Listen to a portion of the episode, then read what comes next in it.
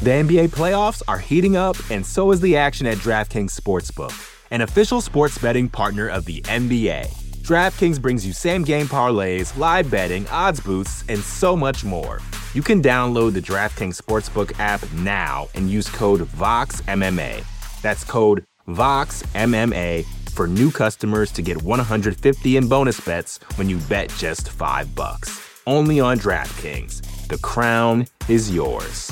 Gambling problem? Call 1 800 Gambler. Or in West Virginia, visit 1 800 Gambler.net. In New York, call 877 8 HOPE NY or text HOPE NY 467 369. In Connecticut, help is available for problem gambling. Call 888 789 7777 or visit ccpg.org. Please play responsibly. On behalf of Boot Hill Casino and Resort in Kansas, 21 and over. Age varies by jurisdiction. Void in Ontario. Bonus bets expire 168 hours after issuance. See dkng.co slash bball for eligibility eligibility and deposit restrictions, terms, and responsible gaming resources. Hey, this is Scott Galloway, author, professor, entrepreneur, and most importantly, host of the Prop G podcast. We got a special series running on right now called The Future of Work, where I answer all your questions on surprise, the future of work. Questions including what are we missing when we work remotely, or how do we handle work life balance when a major opportunity comes knocking? From the provocative to the technical, we're offering insights you won't want to miss. So tune in to the future of work, a Prop G Pod special sponsored by Canva. You can find it on the Prop G Pod wherever you get your podcasts.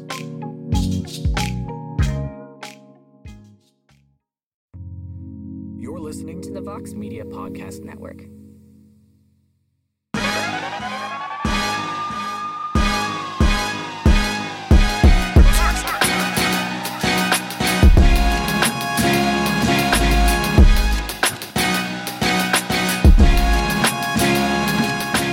Is going on, y'all? We are back. It is another episode of No Bets Barred, this time for UFC 282. Magomed Ankalaev taking on Jan Blachowicz for the light heavyweight title. Unfortunately, it won't be Jiri Prochazka trying to defend his belt, but uh, we're going to make do with what we got. Jed, how we doing, man?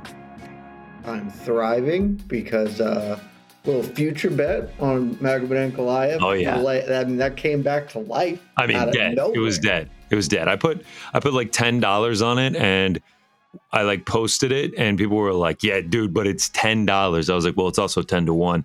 But uh, yeah, good thing it was only ten dollars because it was as dead as dead could get about two and a half weeks ago. Yeah, the deadest bet of all time, and I I knew at the top of the year it was like super long shot, just because nobody cares about Magomed. So I know he's going to win the fights. It's just whether he gets the opportunity. And I basically wrote it off the minute Jiri and Glover had their fight. It was like, well, they're just going to run that one back. And now here we are. Is it shady? Is it suspect? Is it a bit ridiculous and certainly disrespectful? It's all of those things.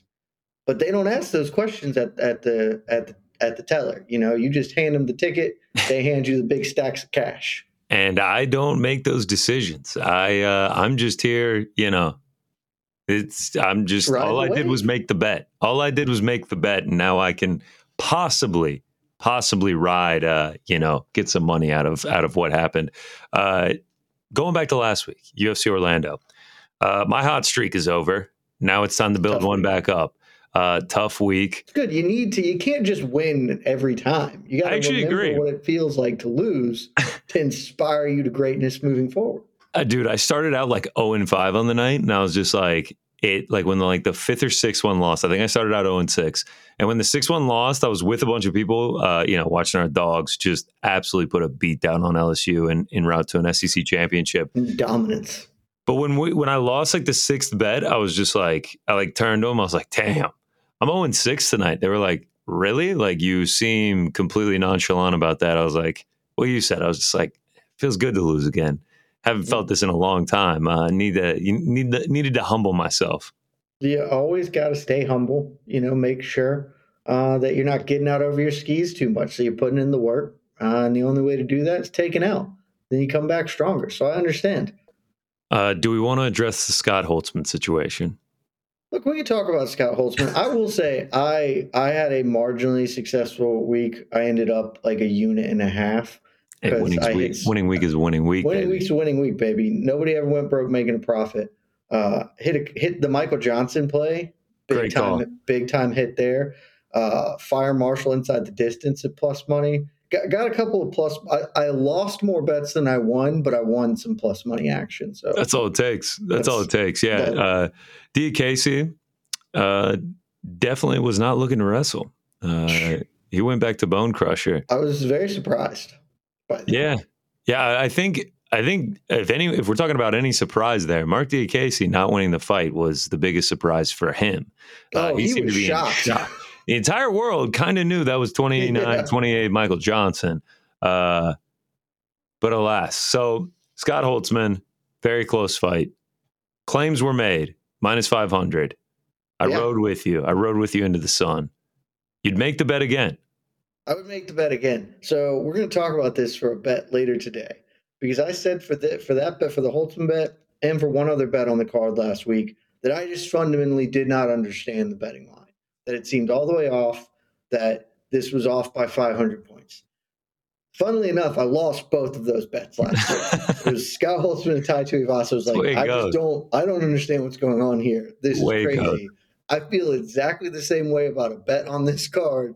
And literally, as I'm punching in, I'm like, I don't understand what's happening here. But the la- the last time I felt this was last week, and both instances I lost. I would make both of those bets again because Clay Guida, I guess, won that fight. Um, Let's be I- honest. Let's break down the fourth wall. It was an anti Guida bet. Oh, it was super an anti Guida pick, and that's why I'd make the pick again because Clay Guida sucks, and I'm not here to pretend that he doesn't. Like, if if you if you believe that he won the fight, I honestly don't remember how I scored it. I know that I gave Holtzman round one very confidently, and then Guida may have picked the back pick up picked up the back two. It- Clay Guida did nothing. He did nothing to actively try to hurt or or finish that fight. He just did Clay Guida things, and I I will freely admit that I drastically underestimated the efficacy of that in the in the MMA game because Leonard Garcia made a career out of doing nothing but looking like he was doing something, and Clay Guida is just doing that. Like he didn't ever try to hurt Holtzman, and Holtzman uh, didn't fight that well. Let's be real on the other side of it, but I'd absolutely make the pick again. Same with the Tai Tuivasa one, even though that looks like that looks frankly way dumber than the Scott Holtzman pick. I think it was just the uh, the brashness you you picked Holtzman with. I think that's the biggest reason. Tuivasa. I'm not even going to put that on Tai. Sergey Pavlovich is like an, a terrifying human He being. might be the best heavyweight in the world, I guess, which is super weird, but maybe he just is. Who do they give him next? It's it's super odd at, at heavyweight now because it's Curtis like Blaydes, Cyril Gane. well, it's zero- he's number five, and the that that's just a tough spot right now. No, now he's three. Was he number? Is he number three now? Yeah, yeah. He he Oh, moved I up guess three. Stipe's not. Is Stipe not in their rankings anymore? Uh, I think it goes. Let's see. I'm gonna do the old Google machine here as I fill some time. Because in, in my head, it's uh, you know John and Francis are probably going to fight next year. It looks like, and then I don't ever think of Stipe as fighting ever again anyway. Because until he steps in the cage, I just can't believe he's going to do it. And so, whether he is actively or not, in my head, he's the fifth guy in the heavyweight conversation because Cyril and Curtis are there, John and, and Ngannou are there. So he's actually so obviously John is not in those rankings. Yeah, he's not. Uh, he actually jumped Curtis. So it goes Francis' is champ, Cyril yeah, that's nonsense. Stipe Miocic, Sergey Pavlovich, Curtis Blitz. That's, That's just nonsense. And Tom Aspinall at six. I am down with the heavyweights right now. Yeah, heavyweight's great right now. Um, it'll depend on how quickly Sergey wants to get back in there. My guess is that he has to fight down though, because I think Cyril and, and Curtis are going to fight for the next title fight or whatever. But maybe he can angle. Maybe one of them gets Stipe. Maybe Stipe does come back, and then he gets one of the other ones. That It'll get, depend on how Stipe, if Stipe ever fights again. Basically, yeah, I that think could, that depends. that could get dangerous for Stipe if he gets thrown in there with uh, with Pavlovich. I think it, I think Stipe should try and fight Pavlovich. I think that would be because he's not getting a title fight because they're going to do John Francis. Yeah, I think if Stipe still wants to do it, he should be like, "Look, I'll fight this guy. He just killed your boy. I'll fight this guy, and then I get the next up. I still because Stipe feels like Stipe could win that fight, and then then he can get a title fight and screw Curtis Blaydes. yet again for the hundredth time in his career. Curtis um, Blaydes will get passed over. Tom Aspinall gets healthy. Aspinall Pavlovich. I mean, that'd be great, but Tommy's still going to be out for a minute, six months, a hot minute, and you have to imagine Pavlovich didn't take too much damage. Uh, in not not at all. It, it would appear he took zero damages. I mean, short, short night at the office. Uh, all right, so that was UFC Orlando. Any uh, a, any more short night? Yeah, any more uh, bows you want to tie before we move on to 282? I will say that looking at the numbers, uh, Tai Tuivasa landed two strikes. So I believe that Sergey Pavlovich is probably feeling rather healthy. Today. His face for that to happen in in less than 60 seconds is like jarring. That like one human being's face can can go from unscathed to just completely Melted. torn apart. Yeah. Is I mean, this dude is that reach too, just like I mean, he's Ivan Drago, bro. Just I mean, we'll we'll have an opportunity to talk about him because we have based on our pre uh our pre-show doc, we have an infinite number of fights to get to this. I have a bet on every fight. Oh, I was just say it final like pay per view betting card. on every fight this week. Final pay per view card, baby. We're not letting the people down. I found a way to get a little bit of action on every single fight. Well, I love it. Maybe you'll talk me into a couple more than I have because I super don't have a bet on every fight. We also, for the people, at the end of the show, we'll talk about it. We have belly this this Friday. We've got some Bellator action, two title fights. Yeah, and I may have a few bets down that we need to to chalk into. So well, technically, isn't a title fight in a semifinal matchup? Well, it still is though because Stots is the oh yes, Stots is the so uh, the interim the, champion. well the interim champion, yeah. but the belt follows through. It's the very dumb way they do it or whatever. But yeah, so so if so if Sabatello wins, he'll get the belt. He'll get the interim belt. It's not the real belt. He'll get Sergio the, has the real belt. he'll get the interim belt and then immediately have to turn around and and defend said interim belt for the real for the belt grand, for the Grand Prix belt. Sergio still has the real belt. He's just out. So he will have mm. to be the interim champion, and then he'll fight in the finals for the million dollars while defending his interim belt, mm. and then he gets the tournament belt Man. because I mean, Bellator's stupid and they're giving away yeah. Grand Prix belts instead of like Pride didn't give away Grand Prix belts; they gave away trophies. Like just do do something different, do a crown, do anything yeah. other than just here's another belt. Yeah, I have a hard time, uh, you know, getting incredibly interested in that. But regardless, I do have a couple bets down on Bellator, and by a couple, I mean one, one singular bet, which we can get oh, into. I've got three. Oh, so. Tasty. We've got some we got some stuff to get to, so we should hop right on in. Let's hop right into it then. Let's get into the main event of the evening on UFC 282. It is the light heavyweight title. Jan Blachowicz going up against Magomed Ankalaev. Right now, you can get Ankalaev four minus 280. Wow. He, he, he continues to keep dropping. He might be at minus 300 by fight time. Blachowicz coming back at plus 235. The over under is set at four and a half. You can get the under for minus 165, over for plus 130. Um, I mean, there's if you're coming here to to listen to a technical breakdown of why Magomed Ankalaev is is going to win this fight, I'm not going to supply that for you. I am biased. There's no ifs, ands, or buts about it. I have my Magomed Ankalaev future ticket. I believe in this guy. I played the line as soon as it dropped when he wasn't fighting for the title. Oh, you. Uh, oh, well, I guess he wasn't fighting for the title. Okay. Yeah, he wasn't fighting for the title. Uh, so yeah, I, I played him. Uh, I got a much better line than it is now. I got him at minus two hundred, which I am going to. I, I, mean, I can't cash it out, so I have to ride it anyway. So I'm on Magomed money line. I'm on Magomed future at the end of 2022. Uh, and there it is. That's it. I'm biased. I'm sorry. Well, I was going to ask if you were going to take the opportunity to hedge your future. No shot. Ten dollars is not enough. I'm riding it. I, I respect the commitment to the bit. Um, I'm on Ankalaev, but I'm not on him straight. Price was too high. I have some concerns. I want to talk. Talk. I want you to see yeah. if you can ease some of them. Price is getting a little high. Minus two eighty.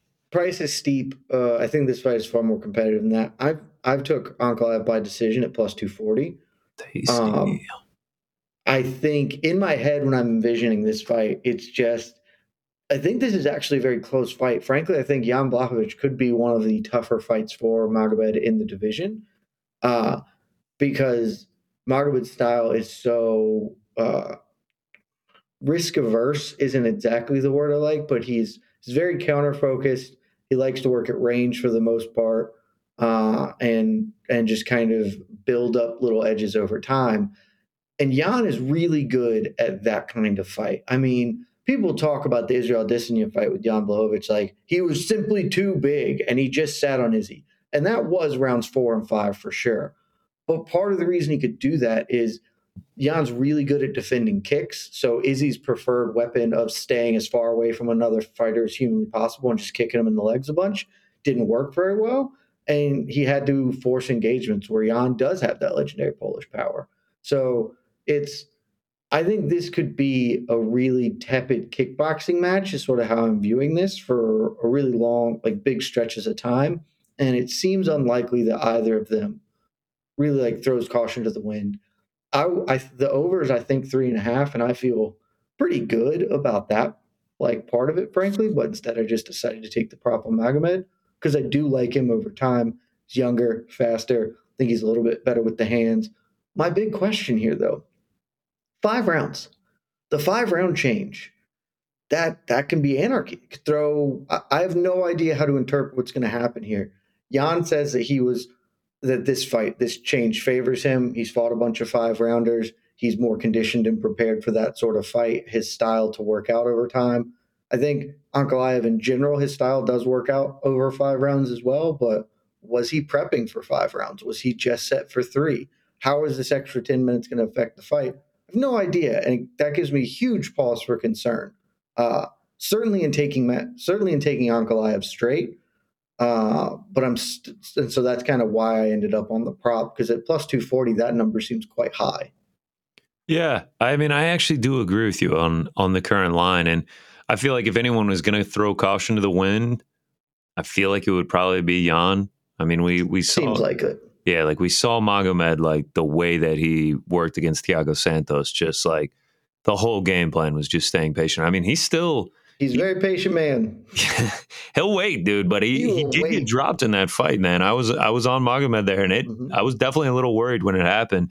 I mean, Jan can catch people, dude. I I like the Glover fight is so weird now because it came out that he was he was incredibly sick. Like he it watching that fight back, like he wanted no part of that. Like he he gave in very quickly. I don't know if the sickness, like it, how the the 100% truth that there, but I can't imagine Magomed's gonna like just go into the ground game the entire fight. I feel like one, he would have a hard time taking Jan down, and two, he doesn't really go for takedowns that often. Like I understand he's Dagestani, but he is much, much, much more reliant on the striking. And in a 25 minute striking battle, yeah, I feel like this is a little bit closer than minus 280.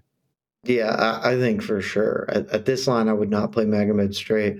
Um, Magomed Magomed doesn't tap to to Paul Craig. He's he's 19 and 0, 19 and 0 Dagestani. Magomed is his name.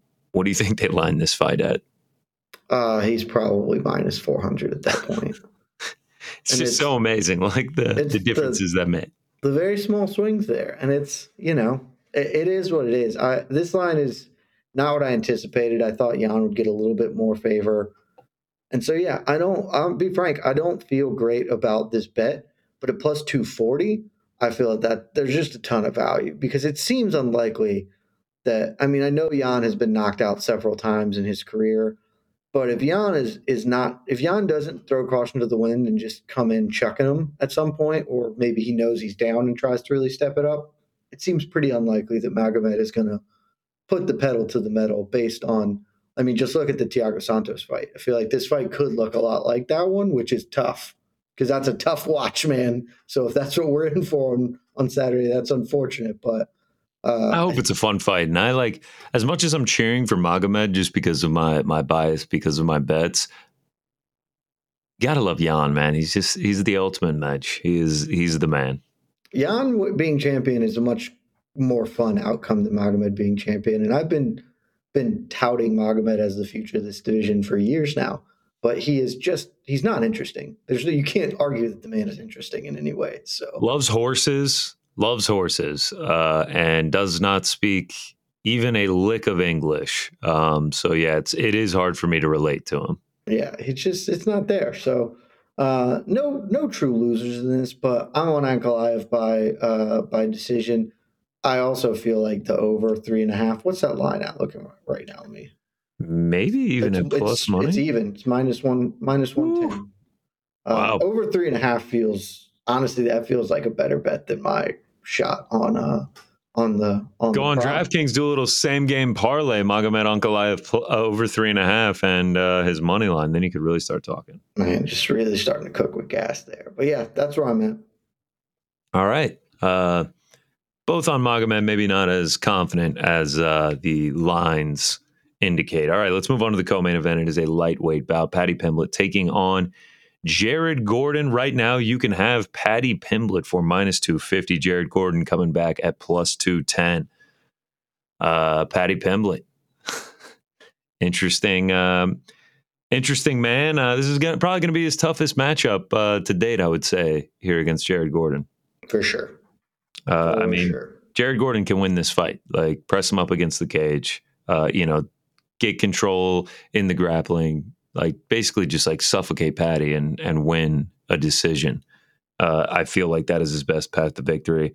Uh, Paddy's gonna have the reach advantage. I think he's got the speed advantage. He also just like watching his fights, dude. They they just have that chaos factor in them. Like it, yes, it just gets chaotic, and and I don't know if Jared Gordon is going to be able to perform under that chaos. And I, I feel like Paddy Pimblett is is likely going to get his hand raised again.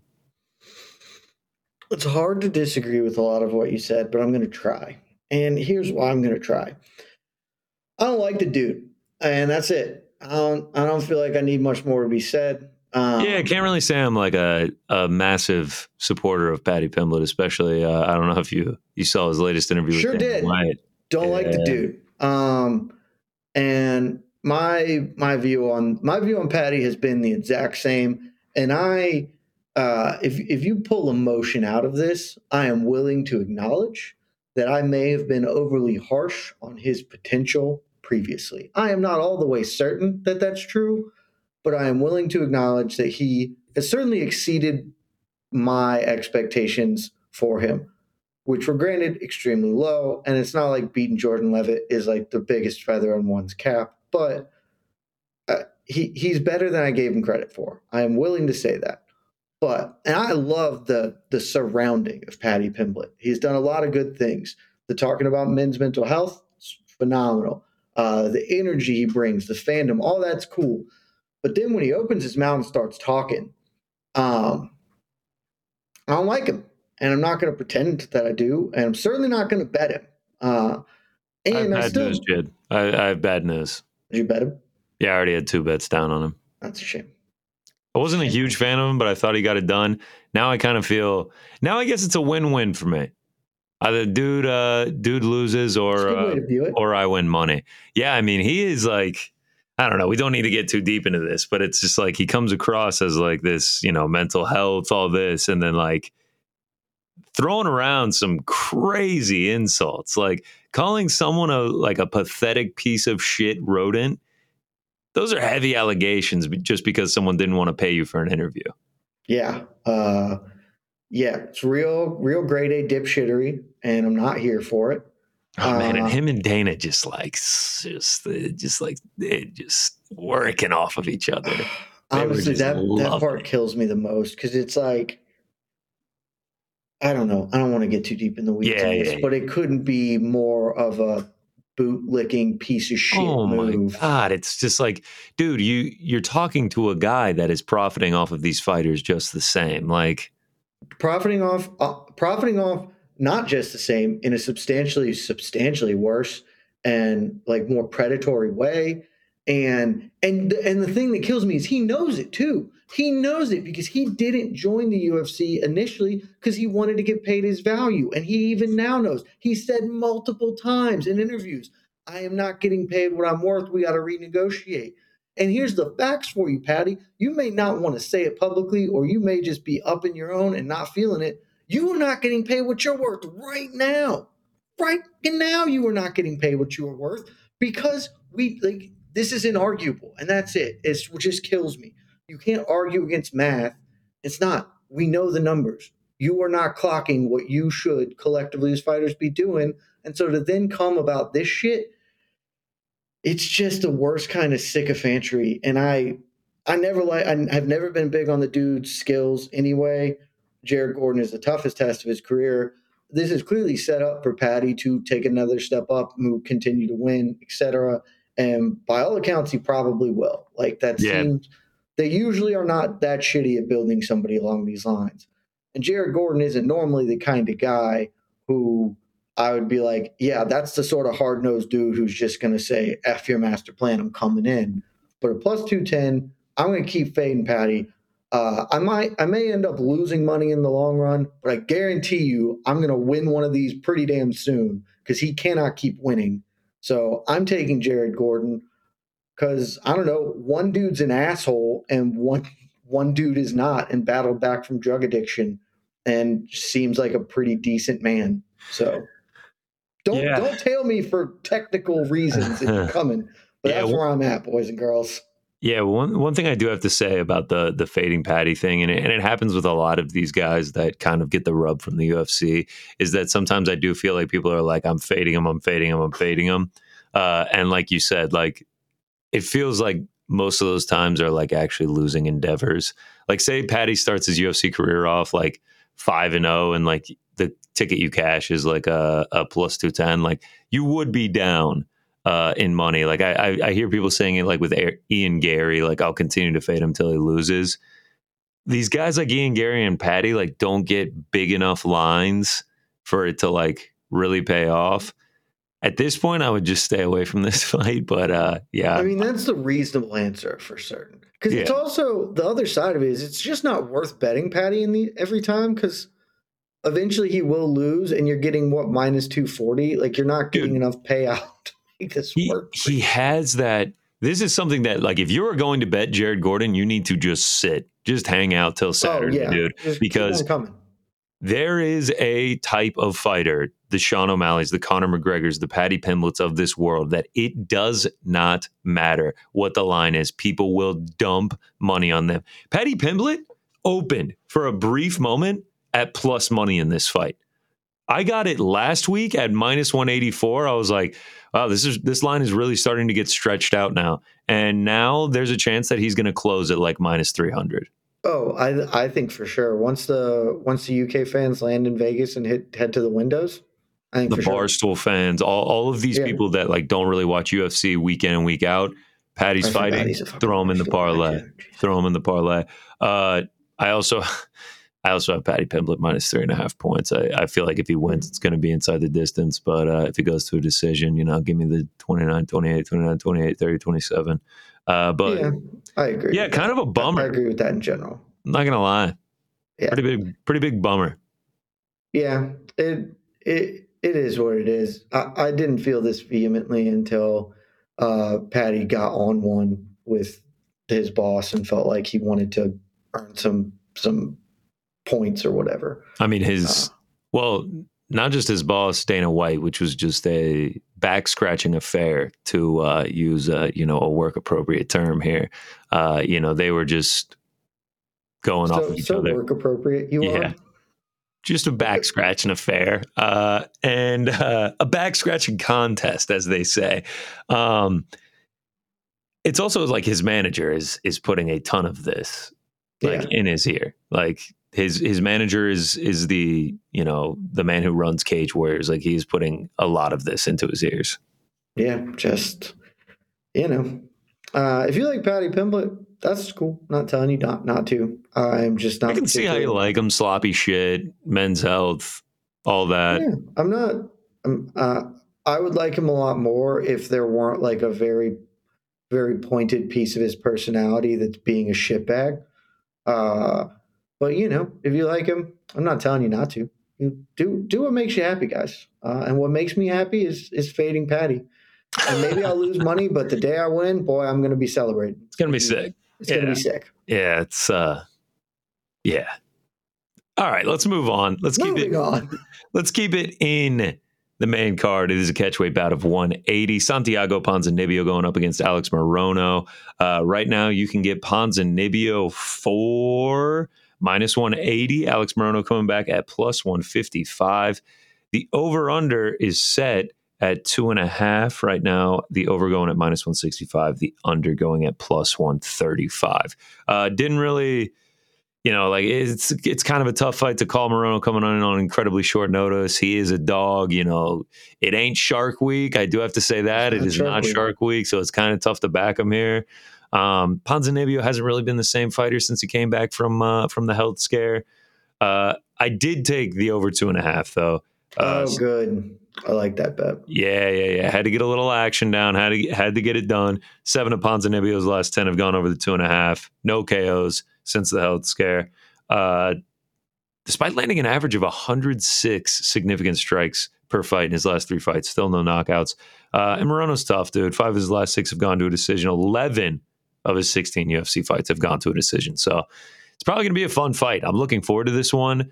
Not the highest profile replacement for Robbie Lawler, but I think Alex Morono will come in here as a game opponent. I love everything about the bet. Uh, I briefly flirted with Ponzi scheme bet, um, but just because the short notice, if I, and that short notice seems like it really favors him. Um, yeah, you, you would have to think so. And I'm not a huge Morono guy, never have been. Um, and at one point in time, I loved Ponzi scheme. So uh, give me the over uh, the over two and a half minus 165. I, for all the reasons, think both guys are tough. Uh, given the short notice, maybe somebody, you know, maybe Morono doesn't have the gas tank or something, but I think we're going to probably get, I think this probably goes to the card. So I'll take the over two and a half and feel fine with it.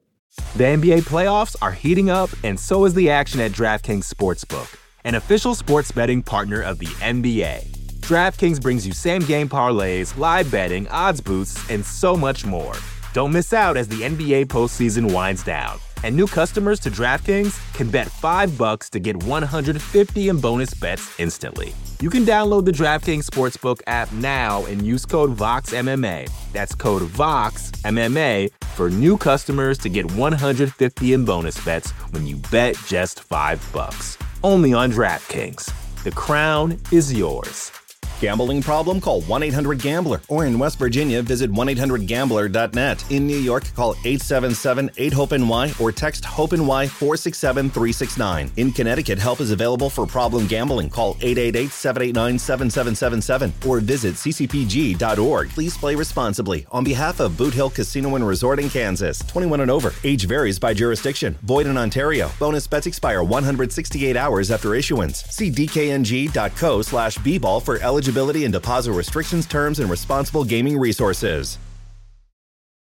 There it is. Let's keep it rolling. Main card, middleweight bout. Darren Till takes on Dricus Du Plessis. Uh, right now, you can get Dricus, another line that is is moving quite a bit for minus 180. Darren Till at plus 155. What Darren Till are we going to see here, man? Oh, I have a hot take. Are we going to see Darren It's not Till? actually a hot take. it's I think it's actually the appropriate take. Please tell me. Darren Till is very bad at fist fighting, and and he has been forever. We haven't seen versions of Darren Till. It's all the same, and Darren Till sucks. Let's go look at his record real fast. Um, and we don't even need to talk about that he's he's lost four of his previous five fights. Let's talk about his wins, Conner. What would you say is Darren Till's best win? Ay, ay, ay. Is it the bogus split decision over Kelvin Gastelum, or is it the bogus decision over Stephen Thompson? Yeah, I mean, oh, the Stephen Thompson one is, uh, yeah. They are, bo- they were both bad decisions. He should be zero oh and six in his last six. His one, his before that, he drew drew with Nicholas Dalby, who's a solid fighter. Uh, beat Jessin Ayari. I, we all, I know we all remember the unanimous decision over Jessin Ayari. That, that was a fire monster one. fight of 2017. What about Wendell Oliveira Marquez? Uh, I mean, debut of one of the greatest middleweight, welterweight, soon to be light heavyweight fighters in the world. Uh, Bo Bojan Velickovic. I was a big Bohan guy, and and I so I know you remember that. What a 2017 Nicholas uh, Jessin Ayari Velickovic, and then the Donald Cerrone TKO. His best win is knocking out old man Donald Cerrone five years ago. He has beaten nobody. I love and this. I mean, nobody good. I have been saying this for years because he has this incredible ability to fail upwards. It makes no sense.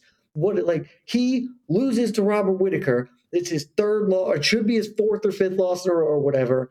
uh, but he actually looks kind of okay in that fight. And so they give him Derek Brunson, who just runs over him.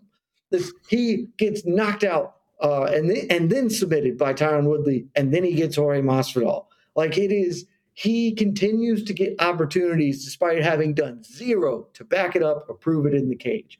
I love DDP. Dricus Du Plessis is awesome. He is maybe a little bit, um, you know, undersized given given the fact that he's a former welterweight, etc. But I love the pace he puts on. I love everything about his game. He is go. He is going to. He is going to bring the fight to you, and he is going to bring the fight to Darren Till, who's not good at fist fighting people. So, God, I, I love on, the energy. I, I, I, feel like it doesn't DDP, take much to fire me up, but Darren Till will fire me up. I feel like Dricus has been a little bit disrespected this week. I mean, I see a lot of people being like, Dricus Du Plessis sucks. He's not good. Watch him, watch him swing and go in with his chin up on a on a platter every time. Like this dude was a KSW champion. Like he Beat took, Roberto Soldic. Yes, he took the belt from Roberto Soldic. Oddly enough, Roberto Soldic is his last loss. Uh, DDP is Roberto Soldic's last loss. It's a it's a crazy thing because they did trade off, but I mean the dude is what 17 and 2 now in his career? Like he comes in he bangs he puts on super exciting fights. Like that brad tavares was the first decision of his entire career and there were numerous points in that that it looked like the fight was going to get finished for either yeah. side. Uh, i mean dude like he comes in he has exciting ass fights and most of the time he's the one getting his hand raised and it's typically with a win by finish. I'm with you. I'm on DDP. I've been on him since Let's the line go. opened. Uh, I am also on the fight does not go to a decision because I'm not quitting the fact that DDP does not go to decisions. He hates it. Ooh, yeah. What's he that fought, line at? I love uh, I took it minus 170. I think it's still right there. Uh, I mean, he fought blockhead Brad Tavares, and yeah, he couldn't he couldn't get him out of there. But before that, Say not, not a lot of people have gotten Brad Tavares out of there we actually get to talk about someone that did get we, Brad we sure do. later. But uh, I mean, dude had what what is it 16 18 fights prior to the Brad Tavares and had been to zero decisions. Uh, I think he's going to bring this fight to Darren Till, and I don't know how much Darren Till is going to like that. Darren Till is wildly low volume. He throws 2.26. He does nothing. Significant strikes a minute, or lands 2.26 significant strikes a minute. I mean, if you look at how many strikes he lands per fight, he's never landed 50 significant strikes in a fight. Yeah. Not one time. One, two, three, four, five, six, seven, eight, nine, 10, 11 UFC fights. Has never landed 50 significant strikes. Landed 49 twice but that seems to be his cap. And he's been to a decision seven times of those 11, six, six, seven times of those 11. I like, also, you didn't mention this, but it's important to note. In two of those fights where he didn't land 50 strikes were five rounders. Yes. Oh my God. two of them were five rounders that he landed 41 and 38 strikes in. Tyron Woodley, epic, zero strikes landed over the course of uh, nine minutes and 19 seconds. The one good Tyron Woodley title performance is tremendous. Yeah, I mean, there's also just there's I've seen people max betting Darren Till this week. And maybe we're going to come back to this and it's going to look like the Tuivasa uh, Pavlovich takes. And it's a, uh, y'all must have forgot moment or something like that. I didn't forget shit. What did I forget? Who'd he beat? Tell me who he beat, Conner. That's actually a fact. But I just don't know how you could have this confidence in Darren Till going, going up against with Hamzat now. Going up against which how much have they been training leading up to this fight? I was at PFL. I'm not going to say I'm the Hamzat Chimaev insider but I was at PFL. Hamzat Chimaev was also at PFL. I'm not going to say whether we were there together or not, but he was there. I was there. Darren Till was not there. Uh, you can't argue. The man, the man knows. Listen, MMA fighting Hamzat in Hamzat Chimaev insider Conner Burks here reporting for duty. Uh, yeah, dude. I mean, max betting Darren Till when he's been out for 15 months and there have been a few reports of injuries. Like, there's no telling what Darren Till we're going to get here, man. I, I really don't know. Uh, he's been out for 15 months and he has not convincingly won a fight in five years. Uh, five years.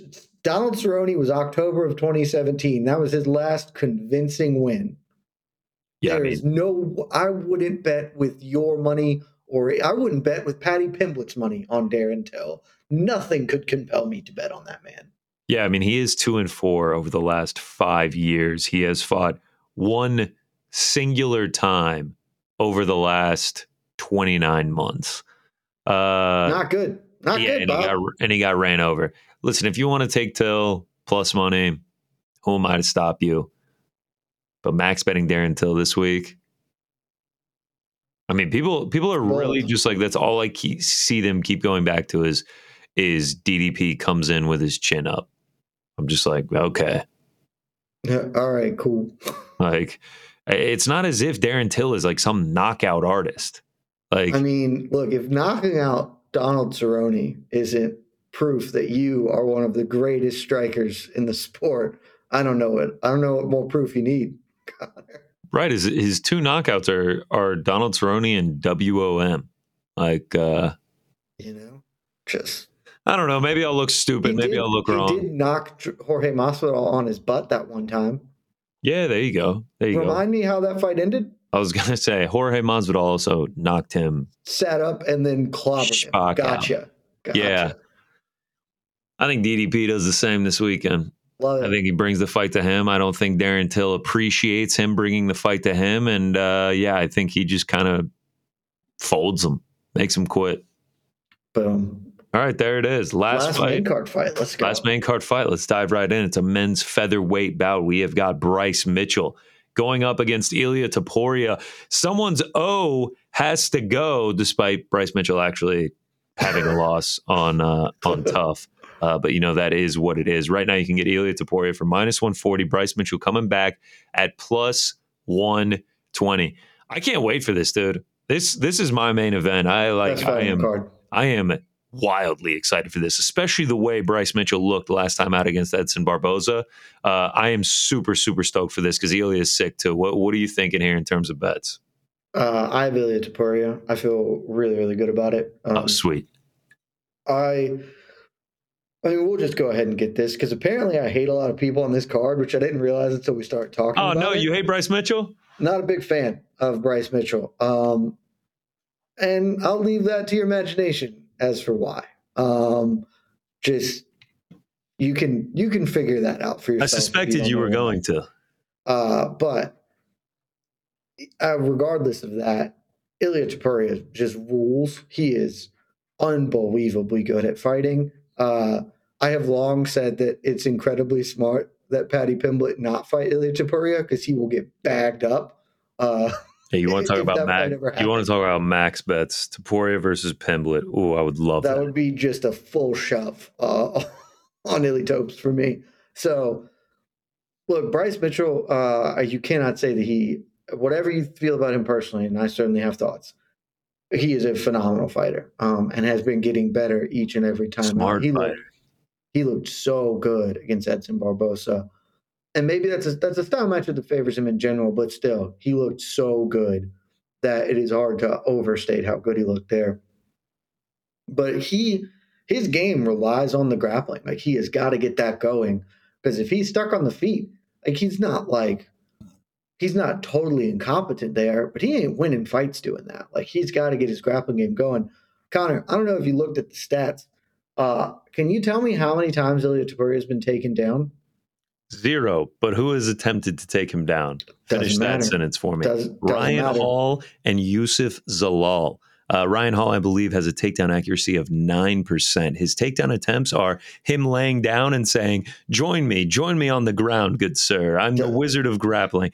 Youssef Zalal is matter. at like Youssef Zalal is at like 30%. Youssef Zalal also, if you go back and watch that that third round of that fight, he actually did get him on the ground. Like he he was struggling in that third round.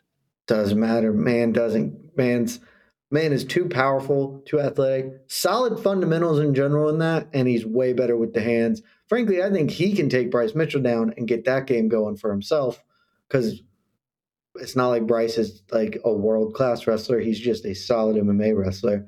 Uh, I think that Topuria probably goes sprawl and brawl here, which I would favor him to pull off. But if he wants to engage in scrambles, uh, one, that's just going to rule for us. It's going to be great to watch them getting after it on the mat. Yes. And two, I, I still think he's ahead in that regard. So uh, I I think this line is about what I expected it to be, but I, I love Ilia Topuria here. Give me Ilia Topes. I'm actually on the other side. I love it. I love when we when we have disagreements. Dissension. Yes, sir. A little bit of dissension. I am on Bryce Mitchell. Uh, I'm not going to be the one to be like, uh, you know, Twister season's coming or any or anything like that. I think this is a fantastic fight. If you made Ilia Topuria the dog, I probably would have ended up taking Ilia Topuria.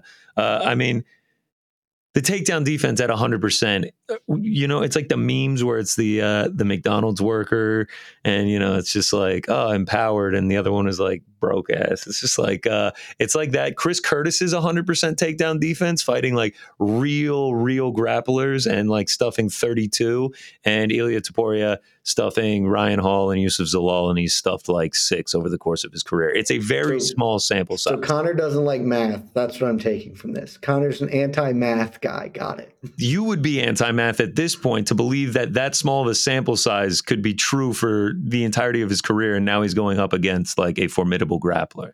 No, no, man can't be taken down. See if that he does, if he does, man's Billy Tope's got a sick gilly, baby. Sick right, gilly. oh, gillies, dude. Gillies are the highest rate of landed submissions out there. That is jump the gilly, baby. That's the move. Talk right, so to Dustin Poirier. He'll tell you. Jump the gilly. If Bryce Mitchell comes out here and goes for like nine takedowns and goes 0 for 9, uh, A, I will be coming back here next Wednesday and being like, Bryce Mitchell lost. That is for sure. If he goes over 9 for takedowns, he is not going to win this oh, fight. Yeah. B, I'll have to eat the math crow uh, for sure. But I mean, I, I was incredibly impressed. Like you can say that that was a favorable matchup for him against Edson Barboza, but going into that fight, people were talking about he, how he was going to get put out, how he was going to look like an idiot on the feet. And he went out there and dropped Edson Barboza the way that he mixed in the takedowns. Like he fought smart. Uh, I mean, if you think beyond the cage that he isn't the most intelligent man, uh, you know, flat earth and whatnot, he fights smart in the cage. He fights to win fights when when he is in there. Um, Edson Barboza had a super solid takedown defense. I want to say it was at 80% going into that fight. He went four for four on takedowns against him. Uh, and yeah, I just know he's going to fight for my money. I think it's going to be a fantastic fight. This isn't a bet that I'm like, log of the century. It's B money, Bryce Mitchell. No, very close fight. Look at you value betting so proud of you. you it's a rare thing. Bet. It's you a rare thing. It is a rare thing. I like to just pick winners, but in this case, had to get a little action down. Gonna be a banger. Praying we get just like a three round back and forth wild fight. Uh, and I'll take a little plus money action here on old on old Bryce Mitchell. I think we've both been stupid, is what I'm going to say here. Because I think actually what we should just do is we should just bet the over two and a half at minus 135. I feel like that's likely. Like, I, I feel like that I don't think either of these dudes are going to get the finish in the grappling exchanges that we're ne- inevitably going to get. It yeah. seems not likely. I feel much more live for a submission with, like, or I mean, for a finish is Topuria. I punch that in right now, actually. Nice, nice. Yeah. I feel, I feel like Topuria, if anyone's going to get the uh, yeah, maybe maybe that actually is a good bet for you because you have Topuria, and I feel like if anyone's doing the finishing, it's going to be Topuria. Yeah. Oh yeah. If if someone gets a finish, Topuria lands something. Topuria's got that chin too, but man. yeah, that's the thing. Topuria's like I, I think he can ro- ro- roll with Bryce. Bryce has a good chin though. Like I, I don't. I, even if Topuria cracks him, I still just don't think. I think they both have good chins. Yeah. I mean, Topuria, like a lot of people talk about him getting dropped by Jai Herbert uh, very early on in that fight. I, I kind of flipped the script on that and say he he survived a lethal kick there. Like he, not many people would come back from that one. Yeah, for sure. To win and the fight.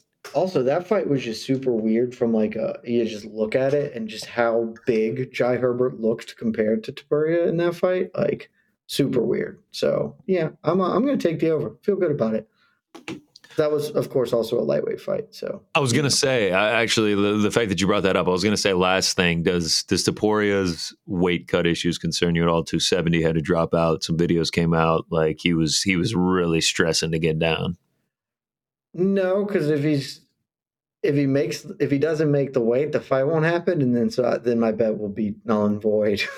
so yeah, I, I don't. He he's never missed weight, so you know. If we lose Bryce Mitchell, it's actually not true. Apparently, he did miss weight in Cage Warriors. Hmm. If if if we lose Bryce Mitchell, Ilia Topuria, oh my gosh! I mean, this card at one point was looking Tough. like one of the best cards of the year. Uh, Bo Nickal, uh, Yuri Glover too. Uh, we had Ponzinibbio Lawler. was supposed to be on this. Uh, I mean, if we if we lose Bryce Ilia, imagine we lose Bryce and Ilia and Darren Till pulls out of the fight. Oh my gosh! I mean, there's just nothing. On, I, I do want to clarify. So Ilia did miss weight for Cage Warriors. That was for a bantamweight fight. He missed by a lot because the man oh, ain't a oh, bantamweight. You look at him, he ain't yeah. a bantamweight. Well, he did miss weight for 270. I mean, I guess that's true fair. I forgot that that fight didn't happen, but you know, eh, doesn't bother me. Ilia Topuria to the moon, baby. I'm not a huge scales guy. A lot of people like really ride their bets on scales. Like, I just place the bet, expect them to make it, and, and ride.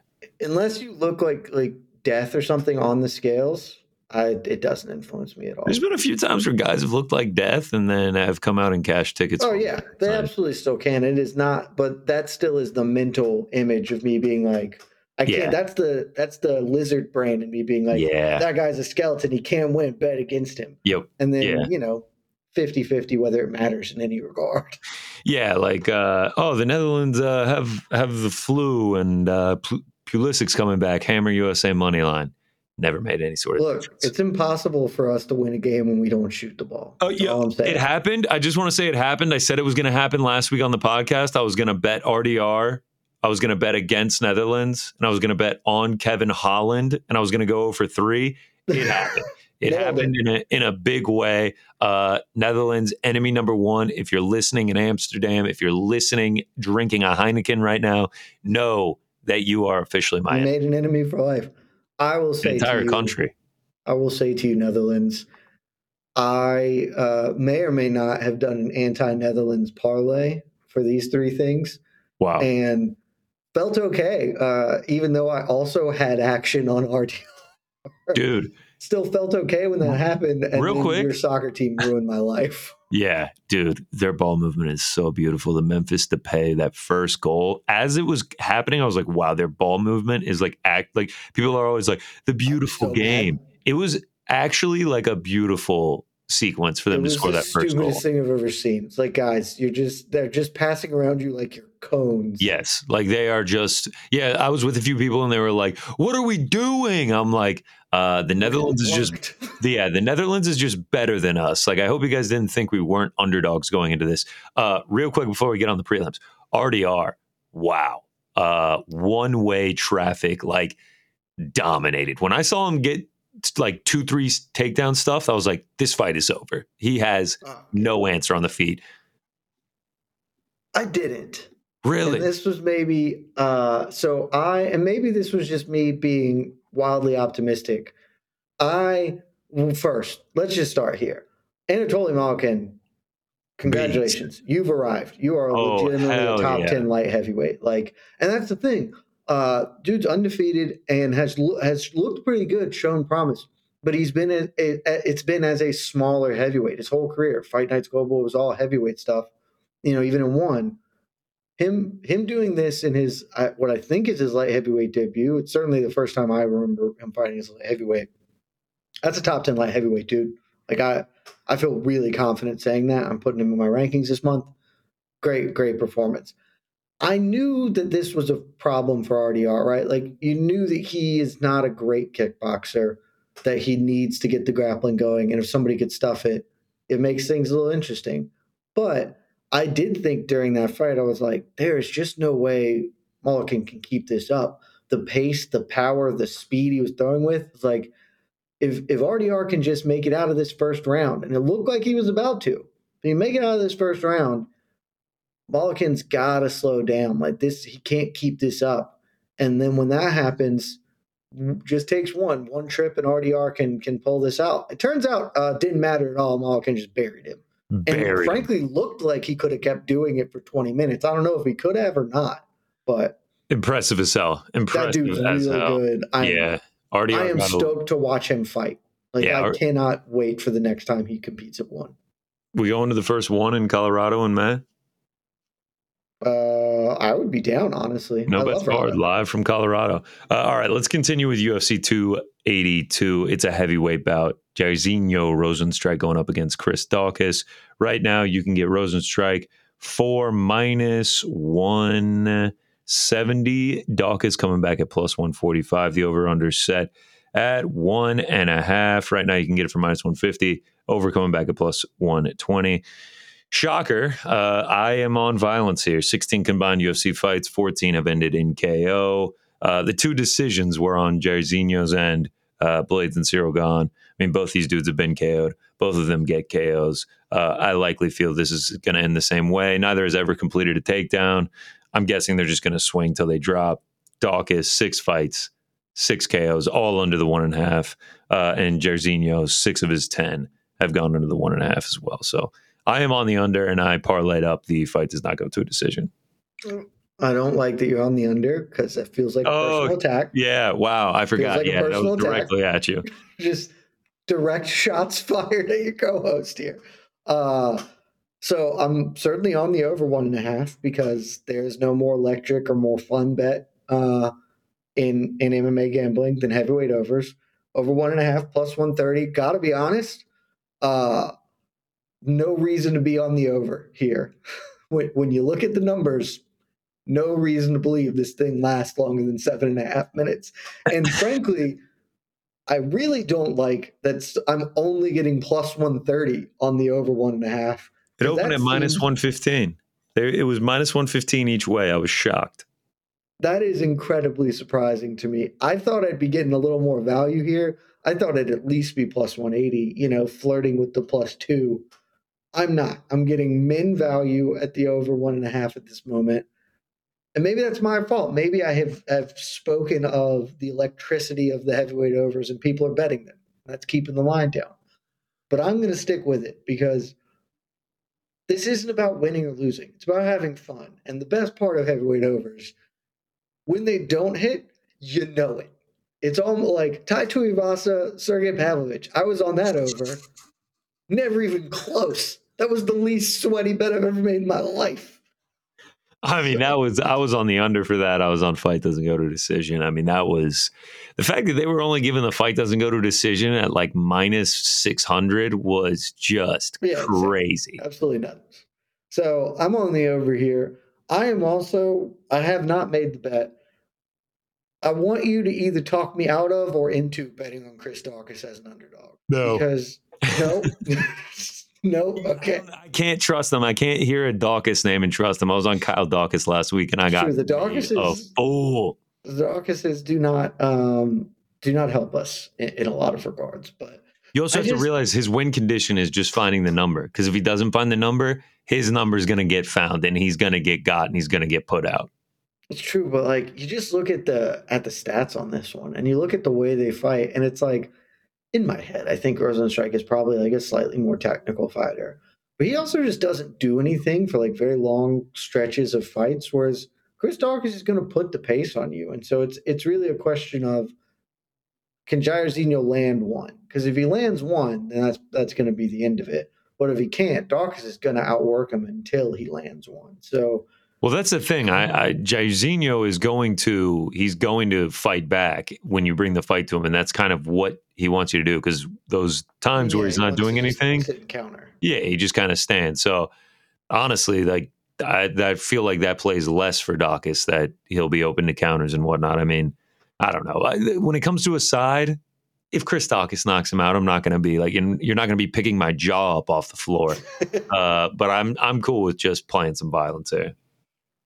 Fine. I'll play not violence. I'm playing the over one and a half. Yeah. You've talked me out of making any any value bets on Chris Daukaus. Good work. Chrissy D. Uh, it'll be a bummer if he wins. Uh, all right, let's keep it moving. We we got to get on our horse here and go for these yeah, last seven fights. It's your uh, fault. I'm actually mostly done with bets. Oh, sweet. Then I can break these down quickly. Uh, it's a men's bantamweight bout. Jay Perrin taking on the young, the green, Raul Rosas. Uh, I'm excited. I want to hear what your thoughts are because I don't have a bet, but I have another bet that I'm considering. Uh, so right now you can get Rosas minus 230. Jay Perrin coming back at plus 195. I'm actually not on a side, so like the Jay Perrin is is not that great, but he does have experience. He has been in the UFC octagon three times, and if you just look at Rosas, 18 years old, like he's going from not just the contender series with no fans in attendance against a contender series level opponent, but just six months ago, this dude was fighting in the Ultimate Warrior Challenge in Tijuana, fighting regional level dudes in front of four, 500 people max. And now he is going to the sold out 20,000 seat T Mobile Arena fighting on a pay per view card. And he is not the curtain jerker, he is pretty deep into the prelims. Tough to trust a guy that is 18, that is this green. While I think this is a favorable matchup for him, I just, I just can't put my money uh, on either side of it. I'm on the over one and a half in a parlay at minus 225. Uh, I mean, Rosas, as, as good as he looked, controlling, dominant, he was never really close to a finish in that contender series fight. And Jay Perrin is just a tough ass dude. Uh, he's been finished once. It was five years ago, and it went over the one and a half when he did get finished. Uh, six of his last seven have gone to a decision. I likely think this goes to the scorecards, uh, but, you know, the bread and butter. Over one and a half at only minus two twenty five. I, I thought it would be more juice. You love the over one and a half unless it's heavyweights, and then you don't support your friend. Let's Bingo. What do you think? Who do you think wins? Uh, I want a value bet Perrin here for That's all the reasons I feel like said. is the value. Like it's like I want to value bet him. The the big problem to me doing that is it's Jay Perrin. Well, I guess the two they're two big points. That's one of it. Um, I've heard some really good things about Raul Rosas Jr. Like behind the scenes, like really good stuff about this kid. Like really does have the makings of something, and so that gives me pause when he's fighting a guy like Jay Perrin, who is, as you said, he's Jay Perrin. You know, but it is hard. I do not. I. This is a classic dogger pass to me. You, there's no world in which you can convince me that betting on the 18 year old Raul Rosas Jr. at minus 230. Yeah. Minus 140, I could probably get talked into it. Minus 230. Into it. But yeah, minus 230 is 18. Such a such a change in in venue and in spotlight and everything. And he's only 18, so like you just never know like what could happen even if he looks great in the gym one day. He's 18. He's still just got like random hormones coming at him and like who knows what the hell is going on that could mess with his mind in like the smallest of ways that can have huge consequences. I think it's a dog or pass. I haven't bet on Perrin just because it seems this feels like it goes against the fundamental ideology of the UFC clearly doesn't want to sign an 18 year old and have him get beat up. Like they're trying, they want to build him and they feel that this is the way to do so. But it just feels like you should fade him. So I, I, don't know. We'll see if I end up pulling the trigger on it or not. But absolute dogger pass for me. Yeah, I'm with you on that side. If you had said that you were betting it, I would have joined you because we would wolf packed it. Yeah. Uh, but when you were like, and when you started, I was like, "Oh my, he's gonna do it! Hell yeah, nah, let's go!" And it was like, I can't feel confident. I was like, "Damn you!" Yeah, I mean, I can't get to the third round and Raul Rosas be up 2017 and be like, why did I bet on Jay Perrin? You know, it's a great question. Or Jay Perrin comes out, gives him a vet lesson. If uh, teach some teaches a young whippersnapper or something. If being on three in the UFC makes you a vet, let's keep it rolling. Next up, middleweight bout, Edmen Shahbazyan going up against Dalcha Lungiambula. Uh, right now, you can get Shahbazyan for minus 280. Lungiambula coming back at plus 235. Uh, another fight that it's like, a little bit tough to trust either guy with your money. Uh, I think Edmen is going to get this done. I just think he's the better fighter all around. He's going to have a massive size advantage. He's still super young, so theoretically, he's just continue to get better. But trusting a guy coming in off of three losses, while it was against top tier talent at minus three hundred, uh, is just not something I'm I really want to do in this one. Uh, I did I threw a little a little prop DGen parlay together Uh, I through fight doesn't go to a decision. Dalcha, he just comes out with reckless abandonment. Shahbazyan, I, I really think going back and watching his his wins in the first round, he dude has got skills and is a killer in the first round. Five of his six UFC fights have not been to the cards. Twelve of his fourteen career fights haven't gone to a decision. Dalcha, four of his six UFC fights haven't gone to a decision. So, yeah, I think this is a good matchup to where we see a finish.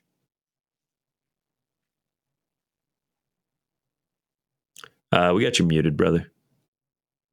Good catch. Yeah, tough to argue with that because I'm on Shahbazyan inside the distance at minus one fifteen. So there it is. Uh, just, I don't, I don't hate that at all, dude. I mean, yeah, it's I, I, I didn't.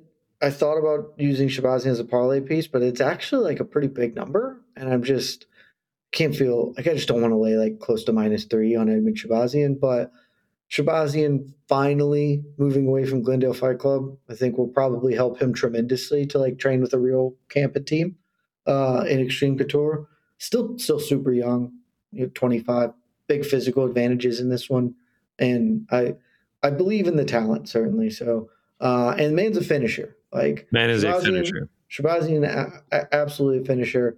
Um, you know, 10 of 11 inside the distance, four or five of uh, Lungiambula's losses come by finish. So I'm taking Shahbazyan inside the distance at minus 115. I think that's a tasty play right there considering getting on it, but I, I already have so many bets. You have a lot of bets down. Yeah, I think if I'm just going to stay away. Know, if, you, if it intrigues you, consider it, but you don't need to expose yourself yeah, to action. I think that's a fact. I think that's a fact. I'll just ride the fight doesn't go to a decision because if Dalcha wins, I feel like it's going to be by a decision. Let's keep it rolling. It's another middleweight bout. It is Chris Curtis taking on Joaquin Buckley. Right now, you can get Chris Curtis for plus 135, Joaquin Buckley. The favorite in this one, minus 155. Uh, last time out, if I'm not mistaken, we were both on Curtis against Hermansson. Oh, we absolutely were. Didn't work out for us. Yeah, yeah, yeah. I mean, definitely. Like, uh, you you love to see Chris Curtis with a plus sign next to his name. That that Hermansson one does give you a little cause for concern. There was a lot of traveling going on. It doesn't actually. Tell me you're on Chris Curtis. I'm absolutely on Chris Curtis. Oh. oh. We when we talked at the beginning of the show, and I was like, "Yeah, you remember uh, how last week I had two bets that I didn't understand betting lines." Talk about it. Great, great. I'm I'm glad this is the one. This is the one where I was like, I don't understand why. Like, I assumed looking at it that Chris Curtis would be the favorite because why wouldn't he be? Explain to me why he's the underdog, Connor. Like, yes, he lost to Jack Hermansson. Jack Hermansson is a good fighter and certainly better than I gave him credit for heading into that fight. Joaquin Buckley, like, is fun he's certainly fun. Does the the big KO of a lifetime finish.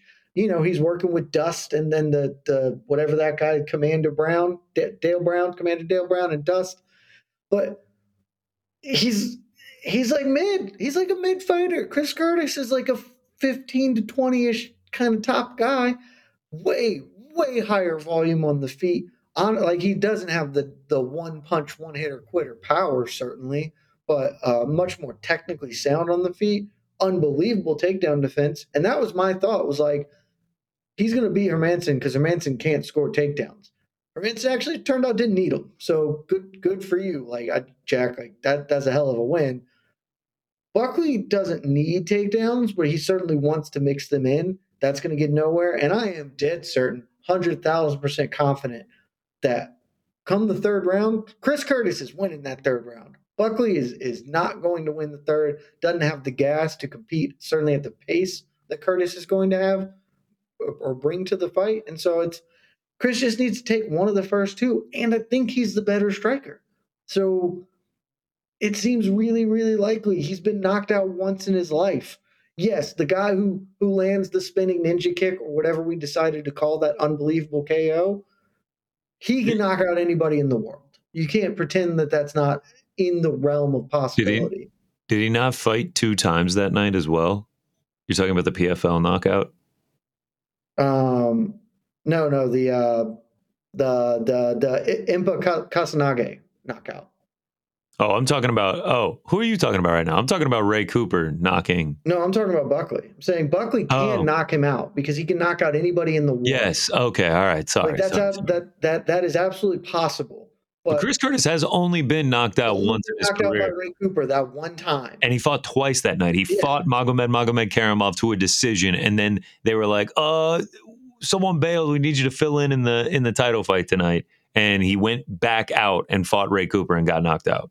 Yeah, he's, just, he's got that dog in him. X-rays show it. He's got it. I mean, listen, dude, I'm I'm aligned with you perfectly. The biggest thing is like. Joaquin Buckley. Yeah, he's known to sometimes mixing the takedowns, go to the wrestling. That that good luck, dude. Good luck, Chris good Curtis. A hundred percent takedown defense, and like you're talking legit. Four UFC opponents, every single one has tried to take him down three or more times. Every single one has failed. And you're talking about Phil Hawes, Brendan Allen, decent grapplers. You know, Jack Hermansson going Phil over. Phil Hawes was JUCO national champ.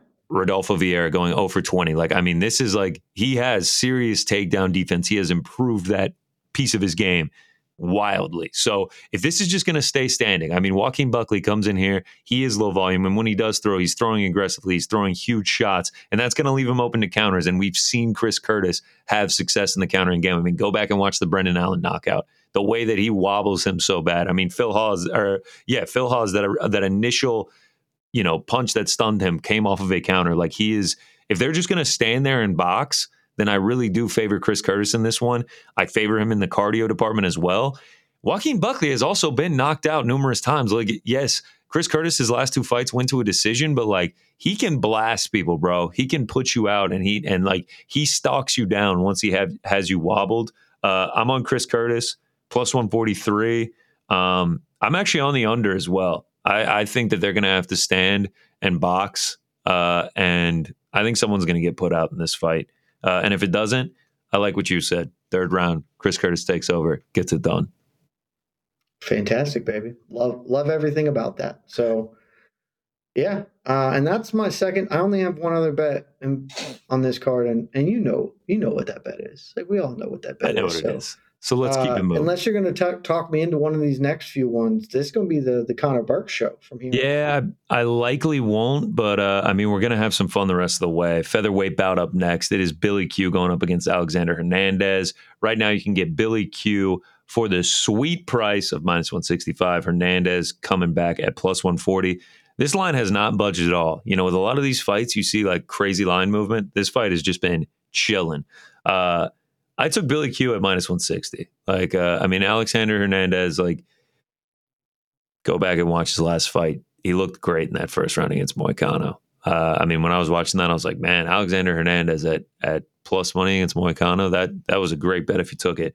And then going into that second round, he just fell off of a cliff. I mean, it's kind of in Alexander Hernandez fashion uh, at this point. Like he's got big time power, he has finishing capability, but that gas tank is just very suspect. And when he gets put through adversity, it feels like the fight is going to end when he's gassed out and the guy just keeps bringing it to him.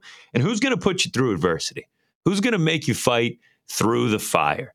Uh, that's going to be a man named Billy Q. Win or lose, you're going to have to go through the fire to get your hand raised. Uh, yeah, he's pretty active. I'd say he puts a little bit of pace on you, a little bit of volume. Uh, lands lands Just over touch. lands over seven significant strikes a minute. That's good enough for uh, oh the most in featherweight history. So he's going to come out here. He's going to put that pace. He's going to weaponize that pace. Put that volume on here. Uh, I don't think there's going to be any takedowns if Alexander Hernandez goes for him and it's a lay and pray. Uh, we can look back on this and, and call me done, but I think it's going to stay standing. I think it's going to be a banger of a fight. I think Billy Q survives that first round, puts it on him. I'm not even saying he's going to lose it. Like he might win it, but I think he'll get past that that initial onset fire from Alexander Hernandez, and he's just going to take over as it as it goes on. Uh, and I think he's either going to get a late finish or a decisive decision win. Plus, another thing is Hernandez is coming down to 145 as well. Uh, I have no I idea what he's. Form. Yeah, I mean he's a big dude. I never thought he was small. Yeah, he's a big dude. Uh, don't know how that's going to look for him. Billy Q riding with my guy. You've almost convinced me just because I, I wanted to bet Billy Q, but I will. Uh, I'll be honest with you. A lot of fights didn't have all the time to break down tape, and on this one, I did not watch any tapes. It was like my head says Billy Q, but I don't want to totally uh, shoot from the hip on this. So may, you may have convinced me. I may be joining you on the old uh, the Q train. Listen, take the week, think about it, If he wins, I'll buy a Billy Q headband. How about that? Everyone's got the Billy Q headbands. I'll buy one if he wins. Uh, you know, show some support for the guy. He's great on Twitter, great on Instagram, yada yada yada. Good energy. Good energy. Let's keep it rolling though. Let's go with a men's featherweight bout. It is Eric Silva making his UFC the UFC debut, going up against TJ Brown. Right now, you can get Silva for minus one ten. TJ Brown coming right back at minus one ten as well. Downtown TJ Brown. Uh, sometimes great, that fight IQ, name. yeah, great name. Sometimes that fight IQ is is not always there. Uh, the Arkansas brethren of of Bryce Mitchell does not quite have the uh, you know the smart cage time uh, as him. I mean, when he's winning I mean, minutes, I mean, plus that that Glory MMA got yeah. Who knows how that's going to affect things? Yeah, I went back and saw an old tweet from Jeff Molina in like the beginning of November, and it was like January 14th, like a clean sweep by Glory MMA. It's coming. It didn't age very well. Didn't age very tough. Well. Tough. Uh, yeah, so I mean, TJ Brown, like when he's when he's winning minutes, when he's successful, it's like he's he's having successful moments in the ground game. He's getting the takedowns. Eric Silva, I mean, he's he's green, but he's not. Like he's old. Uh, but watching his contender series fight just comes out, blasts a takedown, and just pounds dude out. Dude has got vicious ground and pound.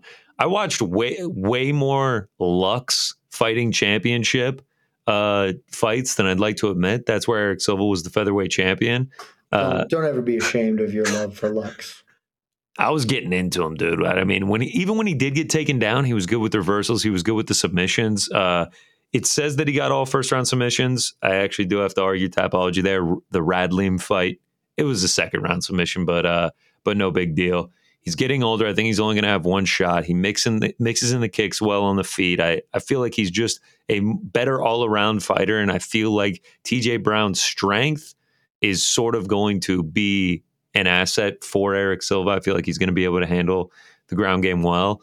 Uh, and I mean, if he gets on top, it might be nighty night for for TJ, dude. I mean, this the ground and pound that this dude has. There was one not lo- same level of competition, but it was very similar to the Shavkat, where he was like the standing going through Neil Magny's legs and still just, or no, it wasn't. It wasn't the Magny fight. It was uh, who did he fight before Neil Magny? Ay yeah, yeah. I can't remember uh, it was a, uh, it was. I mean, dude, the way that he got this ground and pound was just like the most beautiful thing between his legs and just completely found the chin and knocked him out. I saw a little bit of that in Silva. I'm not saying Eric Silva is the next Khamzat Chimaev. It was the Carlston Harris fight. I'm not saying he's not the next Khamzat Chimaev, but the dude's got vicious GMP, and uh, I'm just going to take him to get it done. Uh, I'm not going to trust TJ Brown with my money, uh, and I have to get a fight, a bet on every fight. So there it is, Eric Silva. I respect it. Um, as a long time MMA fan, I believe this is before your time in the sport. There was another Eric Silva who people thought quite highly of. He did not turn out all that well. Now, granted, he spelled his name with a C uh, instead of just the K; it was a CK. But I can the flashbacks of bets gone wrong I, and old Eric Silva. There's nothing could compel me to bet on this Eric Silva at, at this stage. So good luck with that bet. Thank you. I, I appreciate that. I appreciate that. Uh, next up. Oh, I'm back on. Let's go. This is a fight I'm involved. In. I told in. you I'd be quick. I told you I'd be quick. You, next you up. It. And it's not like we need to talk about this guy. There's nothing to talk about. Nothing it is a men's flyweight bout. Is that 125 most, pounds and under? That's 125 pounds and under. Uh, the the three most beautiful words in all of sports uh, it's a men's flyweight bout. I mean, Daniel De Silva taking on Vinicius Salvador. Right now, you can get Salvador for I don't know minus two hundred. De Silva coming back plus one sixty. Don't care. Who Over under. Set at one and a half. I can promise you. I am on the under. I mean, this is. I Who hate is that it? we're we're paying the price. I pay, I got minus one. The secret's out, Connor. The secret yeah, is like, out what is it? What is it now? Minus two ten or something? It was minus two minus last night when I took it. Um, yeah, I mean, this is the flyweight under dream. Like, had they came anything close to even money, like we could have been talking max bet scenario. Like these guys, thirty three professional fights, thirty two have not gone to a decision. 23 first round finishes. Like, I mean, like this is this is what flyweight under dreams are made of. It is. There's I I almost shout out to Hunter Campbell for the matchmaking. Like, say yeah, like there's, I appreciate nothing you, to say. You just take it. You wish the price was better. You wish that somehow somebody screwed up and we got under two and a half. Oh my But it just it simply doesn't matter. Uh, I I consider just for the sake of it, Costanzing this uh, goes to decision at plus four fifty. But I decided I liked my money and I'd like to keep Yeah. it. So Yeah, because I also I also baby. parlayed up the the fight doesn't go. Yeah, flyweight unders, baby, easy game, and that's the last bet I have on this card. I don't have a curtain jerker bet. You know I love. I got one, a curtain jerker. I, I, I, got not do three. studies, so I'm not here. Uh, all right, so the prop parlay that I have that I actually am a, a large fan of is De Silva Salvador doesn't go to a decision. Uh, Rozenstruik Dawkins doesn't go to a decision, uh, and then Magomed Ankalaev Jan Blachowicz completes round one. That pays out at minus one twenty six. I am a fan of that. Well, that seems quite good. Uh, all right, let's get into the curtain jerker. It's a men's bantamweight bout. Cameron Saaiman going up against Steven Obi Wan Shinobi the Pillow Koslow. I mean, you can't talk about this guy without talking about his nickname. He's making his UFC debut. Yeah, it's on short notice, but like Steven Koslow, I don't even know what that means. uh, it means Obi Wan Shinobi the Pillow, bruh. I mean, what I- else? What else I- is there to say there? I, I don't. I don't know. It's when you tell when you if you're like me and you find out the name. Uh, it then makes a lot more sense when you see that he's a tenth planet guy, and you're like, oh, okay, some incredibly weird name for something. Got it. Okay. Okay, so like the Obi Wan Shinobi thing, uh, obviously like a little a little Natsuki Pudo uh, to Star Wars. Uh, so the Cosmo and and ancient Japanese martial artist. someone told me Naruto or something. I could be wrong on that.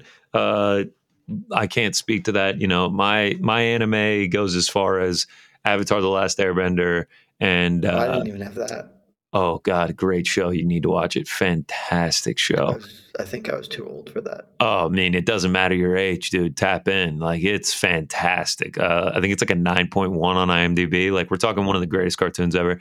And then DBZ. I mean, Dragon Ball Z. I'm actually rewatching it right now. Goku just went Super Saiyan against Frieza. Great times to be had on that front. Back to Stephen Koslow. Obi Wan Shinobi, the pillow. So he's the Koslow pillow is a new thing. Uh, it makes falling asleep easy, guaranteed sleep within five minutes. Both side, both sides stay cool. Warning: may cause body and neck pain. That was uh, an Instagram post he put out on October 24th. His face uh, on a pillow. So, yeah, kind of a one-trick pony here. It Uh, does appear that Obi Wan Shinobi is some sort of, I believe, an anime. As I'm looking this in right now, those Ghost more, Master. yeah, sure, maybe? Ghostmaster. Koslow six and zero, six wins by first round submission win. Um, can I trust the guy? Probably not. Like I was able to watch minimal tape on him. The dude is a BJJ specialist, a submission specialist. That is his whole game, and he's going up against Cameron Saaiman, like uh, 21 years old, baby face. Dude looks like he's 15. Like good fighter, competent fighter. Um, but yeah, I was I was going back. I said I watched some Lux fights. I watched some highlights. You had to pay for an obscri- subscription for EFC Worldwide. I couldn't do that, so I just watched some highlights on Facebook of his bantamweight championship win. He struggled quite a bit in the grappling game. I'm not going to lie. He struggled. So, what do I have for you here? What do I have for you? It's a little DGen special, my friend. I mean, you got to get a fight on every card, so might as well fire off 0.3 units. I took Steven Obi Wan Shinobi the Pillow Koslow by submission at plus 600, and Oh, you love the sub prop bets. They never fail. uh, they never fail. Let's fire off another one into the sun. I also went 0.1 units on Steven Obi Wan Shinobi the Pillow Koslow submission round one plus 1400. uh, yeah, I'm exposed on about 0.25 units on that. So I'm really not going too heavy. Uh, and then I did in my DGen prop parlay, I have it to not go to a decision. 11 of their 12 pro fights have, have not gone to a decision, eight of which ended in the first round. I'm going to join you on this buy sub. Uh, having watched zero tape. Yes, sir. But I love action on the opener. And at plus 600, that just sounds like a tasty treat. Can this be our guy? Can Stephen Obi Wan Shinobi the Pillow Koslow be our guy? Uh, I don't know. I who don't. can? Who we'll find out, I guess. Uh, but you know, whatever. It's just a couple units that I'll throw on it. It'll be fine. Couple units. Wow. I'm gonna throw. I'm gonna throw a unit on it. Wow. Still, I'm. I'm like exposed to like a quarter unit. I almost always just throw at least a unit on my bets because if it hits, it's, it's, just easier. If it hits. Uh-huh. Yeah, it all plays out. There it is. There it is. That is UFC 282. I am on. Strap in, folks. Take a deep breath. We still have Bellator, by the way. Oh yeah, yeah. We need to talk about those very quickly at the least. Very quickly. Uh, things need to be done around yeah. this office. I say, uh, yeah, we're we're running on time here, so let me just us down. Let me just run it down. Magomed Ankalaev money line minus two hundred. Paddy Pimblett money line minus one eighty four. Paddy Pimblett minus three and a half points minus one twenty five. Ponzinibbio Morono over two and a half minus 105. Dricus Du Plessis minus 114. Du Plessis Till fight does not go to a decision minus 170. Bryce Mitchell plus 130. Rozenstruik Daukaus under one and a half minus 115. Chris Curtis moneyline plus 143. Chris Curtis Buckley under two and a half plus 105. Billy Quarantillo moneyline minus 160. Eric Silva moneyline plus 100. De Silva Salvador under one and a half minus 190. Stephen Koslow by submission plus 600. Stephen Stephen Obi Wan Shinobi, the Pillow Koslow by submission round one plus 1400. That's it for UFC singles. Parlay, the one that I really like. The Silva Salvador fight does not go to a decision, minus 650. Rozenstruik Daukaus fight does not go to a decision, minus 410. Blachowicz Ankalaev completes round one, minus 400. That pays out at minus 126. The DGen prop parlay. Saaiman Koslow fight doesn't go. Rosas Perrin over one and a half. Shabazi and Lungiambula doesn't go plus 194. Brilliant. Magomed, mine are for the UFC. Mag- Magomed Goliath by decision plus 240. Uh, Jared Gordon on the fade plus 210. Uh, Santiago, Santiago Ponzinibbio, Alex Morono over two and a half minus 165. Dricus Du Plessis minus 180. Ilia Topuria minus 140. Uh, sorry, Mitchell Topuria over two and a half minus 135. I did add that bet in today or during this. I am considering fading Jay Perrin. I am certainly on the over for Rozenstruik Daukaus at uh, over one and a half plus 130. Shahbazyan inside the distance minus 115. The Bulldog bet. The Bulldog underdog Wolfpack wager. Chris Bulldog Curtis plus 135. Uh, oh. And then Salvador de Silva under one and a half. And I join my boy taking Kazo Obi Wan Shinobi the pillow by sub at plus 600 that's the UFC rundown. Let's very quickly talk Bellator. Friday, things are happening. I've got three bets down. I know you've got one. I suspect I know what your one bet is. What do you think it is? There's a little guy, there's the double Magomed. We've got a little guy named Magomed Magomedov fighting Patchy Mix uh, in the feature bout of the evening. I'm going to guess, given your stance on Magomeds, you're taking Magomed Magomed. I love Magomeds, and I I especially love a double Magomed. Double Magomed, twice as nice. Twice I fear for nice. him here. I fear for him here. Patrick Mix, it's a good fight, but minus 125, it's a good price. It's backpack, good price. backpack boys, much bigger. You're yeah, on, but you're on you're on double Magomed. But he's a Magomed, so yeah, double Magomed. Because look, you know, if if for the rest of my life I just bet every Magomed and all of their lines were minus 125, I would be a millionaire. All right. So, all right. To win a half not. unit, I'm in. Love it. So that wasn't the bet you're on. Oh, okay. Nope. Interesting. So I'm on Magomed uh, for sure. Easy game. Um, because he's Magomed. How do you bet against Double Magomeds, how can you bet against him? What am I doing? What was I even thinking not taking that I don't, bet? I don't even I mean, know. Ridiculous. I am also on Juliana Vasquez, uh, Velasquez in the co-main event rematch with Liz Carmouche. I don't feel great about this bet, but it, I feel good about it. If that makes sense. Like I know Carmouche won the won their first fight. Carmouche's a veteran, Velasquez looked really good in that fight up until she lost. I think she's going to come back with a fire, uh, and that fight is going to look like the parts she was winning and none of the parts that she ended up ultimately losing. I wish the price was maybe a touch better, but I wanted to have action down on the title fight. I took Velasquez. Do you have anything here? Are you on the main? I'm on the main. Well, I'm also on the main, so let's just move right on into it, buddy. Where are you at on the main? Starts all day. Let's go. I was I was all, a little bit nervous that you were going to try and sell me on Sabatello there. I mean, no, no, no. Look, Danny D, Danny Sabs is is fun. Um, you know, colorful, loud on the mic, etc. Uh, but he is very limited. He can only grapple. It's the only thing he can do. And sure, he's good at it, but Raufeon Stotts is is better. He's a better wrestler. He's straight up a better wrestler and a much better striker. I think much better just, striker. I think this wildly favors him, and the fact that the price is only minus one forty, uh, it, it's just far too tasty of a bet. Honestly, one of my favorite bets of the weekend is Stotts at, at yes. this price. I mean, bro, you're talking about uh, this dude's level of competition is much higher than Sabatello, and his one loss is to Merab Dvalishvili, and it was a spinning back.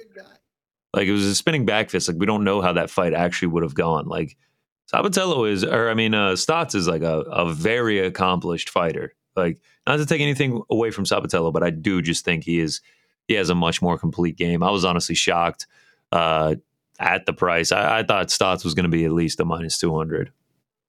We're talking, you know, D two national champion Stots here. D two, um, multiple, I mean, Sab- Sabatello essentially times, has sorry two D two natty championships for Stots. Listen, Sabatello has however you feel about the personality, he at least has personality, and I love that in fighters. So I I can't hate on the game. Like I love the bleach blonde. I love like the the the the whole act, the way that he goes about things. But His he post fight interviews are are elite. Oh yeah, dude. And if he wins, he'll get on the mic and it'll be fantastic. And like the whole like Stots is a bitch thing that he's been riding this entire time, like it's it's great stuff. He does talk about like melting people's faces off and no, like sending them to the shadow realm. The best. I mean, he has like essentially no finishing chops at all. It's, like it's the best. I love it. Honestly, I am a huge fan. I actually of, of like if he's doing it as a bit, like if he's doing it as a bit, like he's just like he thinks it's funny too, but like all of his Bellator fights have gone to a decision. When he was on the contender series, he went to a decision. Six fights or whatever have gone to a decision. I mean, he has three knockouts, but like if you're looking at the level of competition, one guy was 0 and 2, another guy is 0 and 1, and then is that it? uh yeah. 2 and 3, 2 and 3. So everyone was uh under 500 that he's knocked out. Um yeah, I mean also Irwin Rivera being his loss as opposed to Stots' one loss being Merab Dvalishvili. There's a difference there. You could say that there's a difference between those two things. Uh, Irwin Rivera did make it to the UFC though. Um, yeah, I mean, I've I've I've got Stots. I've got Stots here. I think he's got the more complete package. I love it. So, so there it is. We've done it. We did it, dude. We did it. That's 282. That's Bellator. A little sprinkle of Bellator, just giving you our picks. You know, as just always, just a little bit extra for you. Free of charge for the people. Um, 90 minutes in the can. Gotta we love it. Of, I know we talked about setting up a Discord and charging for picks, and then we were absolutely like, not. that's just a that's just not a good thing to do. Ever, never, ever, ever will I charge for picks, dude. Uh, one, I'm not good enough, and two, uh, I just don't want that pressure. I do a Discord with people, picks, uh, charging for people, not happening. Yeah, you know, it's probably a good choice. Given take my bets, dude. Bets. If you lose, I, take them. If or don't take them, they're free. They're going to be there either way. You don't have to take these bets. I promise you. When people come to me and they're like, "I lost X Y Z on your picks," I'm like, "No one made you take these bets, man." Yeah, I uh, I lost money on them too because they were my picks. Yeah, it's my favorite thing. Rough night at the office, CB. It's just like, yeah, I know. I lost money. I, I, in fact am aware. Yeah, I uh, I am aware of that, man. Thank you, uh, thank you for reminding me. I watched every single fight and sweat out every single bet. Uh, oh, but two days later, you commenting that? There it is. I didn't realize I had a bad night at the, at the office. Thanks, thanks for refreshing my memory. A lot of silence when I when when I'm hot though. I mean, not much. You know, a couple nice jobs here and there, but it's mostly silence on that end. Uh, that's neither here nor there. We don't need to get into that. Uh, that's 282 next week. Next week, the last UFC event of 2022. I'm not gonna lie, I can't wait. I'm looking forward to a little break. Give us a little lull in the action until we pick back up in January. Should be a good one. Uh, Ismagulov and Arman Tsarukyan on that card. Um, I'm not gonna That's lie. A hell of a fight. Jared Cannonier versus Sa- Sean Strickland is is who's headlining it. Just needed to just needed to confirm that. Uh, top two fights of the nights are sick. Can't wait. Uh, we got the battle of the Saids. Said Nurmagomedov versus Saeed Kakhramonov. Uh, just pivotal, must-watch TV is what that is. That's next week's problem, though. We'll get into that then. See you next week. Thanks for listening. Love you guys.